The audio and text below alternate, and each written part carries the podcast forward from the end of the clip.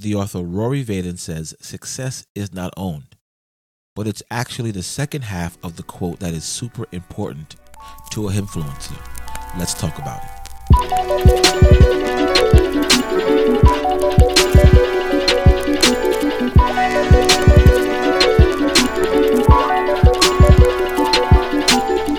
Welcome to the HimFluencer Podcast, a podcast created to equip and empower Christ followers with this one truth. The Jesus who died to live in us also died so he can be shared by us. My name is Marcos and I am a Christ follower. Thank you for granting me the supreme opportunity of spending this time with you. You're probably making coffee, making breakfast, making dinner, washing dishes, commuting to work, whatever you're doing. Thank you for taking me along. This podcast exists to encourage other Christ followers to let their light shine. I firmly believe what Scripture tells us. Everyone who has accepted Jesus Christ into their heart has everything they need to be successful. And I want to take some time to talk about success. In episode 2 in my first season of this podcast, I talked about the phrase, you can be whatever you want to be. In that episode, I also addressed a pivotal factor about success. That factor is this. Our success is determined by doing the thing God has given us to do. Paying attention to that thing is what will bring about the success God has for us. And on a side note, I know what when coming to Jesus Christ, for me, my first thing, I'm going to do anything God wants, anything God wants. And what I realize in my life is that people who say they will do anything usually end up doing everything except for the one thing God called them to do. Now, author and leadership guru Rory Vaden came up with the Rent Axiom that also speaks about success. Rory didn't use this in a sermon, but the principle has tremendous value. And here is the first part of the Rent Axiom. Success is not owned, it's rented. Now, that part on its own is solid. However, it's the second part of the Rent Axiom that makes this over-the-top good. Now, I recently learned what the word axiom actually means. It is something so evident and so true, it almost requires no proof. And I believe Rory Vaden's Rent Axiom proves that theory. So here is the full quote. Success is not owned, it's rented, and the rent is due every day. Now that is so good, you just can't say it once. Success is not owned, it's rented, and the rent is due every day. I feel Rory was trying to impress on any listener of that quote the severe importance of the everyday. I believe he was trying to say it's totally possible to be successful at a task. Similar quotes point listeners down a path that shows them how to remain successful. Rory's quote, however, leads me down a road that highlights a need to see every day as a fresh opportunity to be successful again. It's not about remaining successful in a position. It's about maintaining successful disciplines. As influencers, our success is living a life where we put Jesus first so others can see. Similar to Rory's quote, there are some parts of the Bible that are often misunderstood. And from that misunderstanding, misuse often follows. Joshua chapter 1 is a chapter like that I misunderstood because I did not take the time to investigate exactly what the writer was sharing. Just like the Rent Axiom, pieces of a particular message can be taken out and taken out of context, and the real meaning is distorted. And in all honesty, that does not happen maliciously. For example, Joshua 1:9 is a verse I've heard over and over. And by itself, it's very encouraging. It reads, "This is my command. Be strong and courageous. Do not be afraid or discouraged, for the Lord your God is with you wherever you go." As a standalone verse, a listener may think this verse is about having the courage to move forward. As a standalone verse, a listener might think, God is with me wherever I go and whatever I do.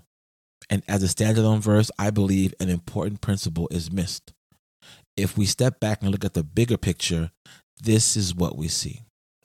In Joshua chapter 1, Moses is now dead.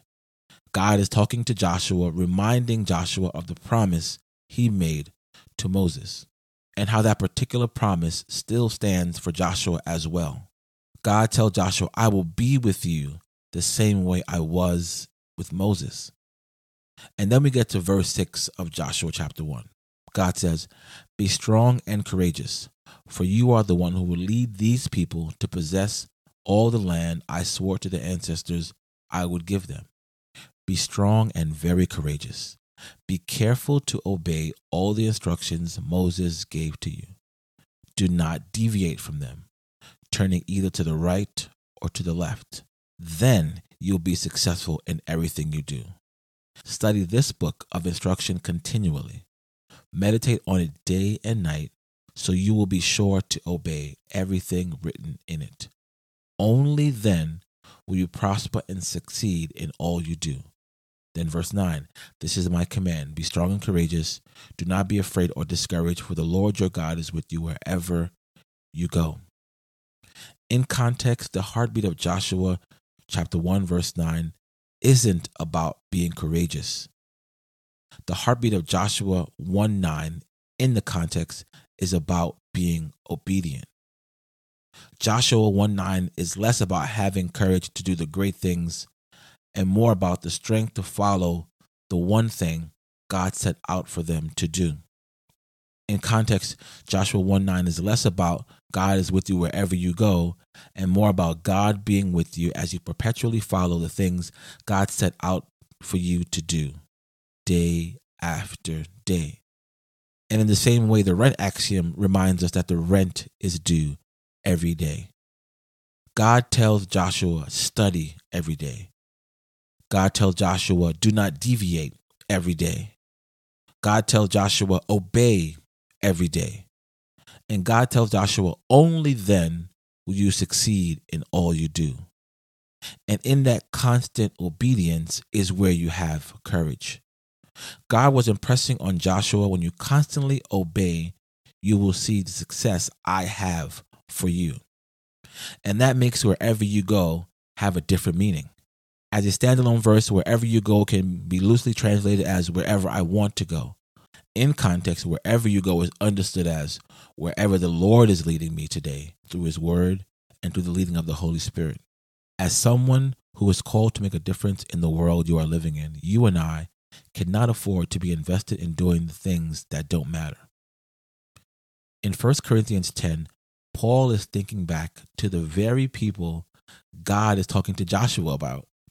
As Paul is trying to encourage the Corinthians on what they should be doing, he tells them this in verse 23. You say I'm allowed to do anything, but not everything is good for you. You say I'm allowed to do anything, but not everything is beneficial. Paul is giving the Corinthians encouragement that I feel and know is relevant and extends to today. Encouragement that is in lockstep with the rent axiom. Success is found in doing what you should be doing each and every day.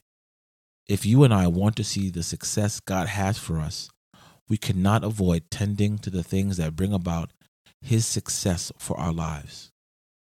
The challenge to the last statement is we all have different things we are to tend to.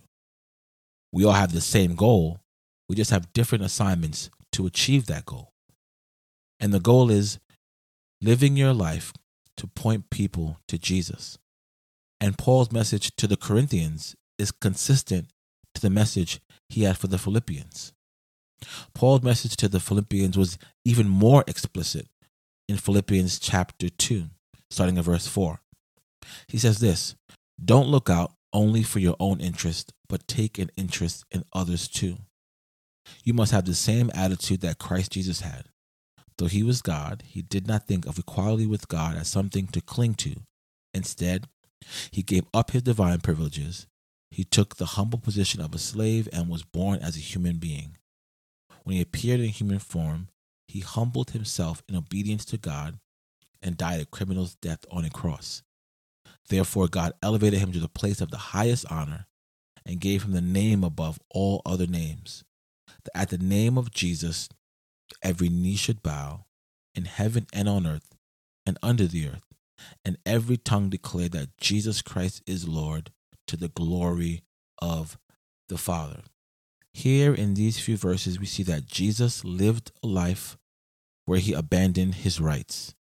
He abandoned his privileges, and he humbled himself in obedience to the Father.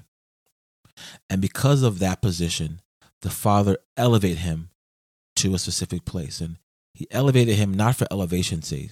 He elevated him so that at the name of Jesus, every knee should bow and every tongue will confess that Jesus Christ is Lord, to the glory of the Father. Jesus showed us how to live a life that points people to truth. And as I always say, there are people who you know who are only one interaction away from moving one step closer to the truth of the love of Jesus Christ. Who knows? Maybe that interaction is with you. Thank you for spending this time with me. If you haven't already, connect with the podcast on social media. Stop by and join the conversation on the HimFluencer Podcast on Instagram. Remember, wherever you go, your influence matters. I look forward to being with you on the next episode. Until then, keep influencing for Him.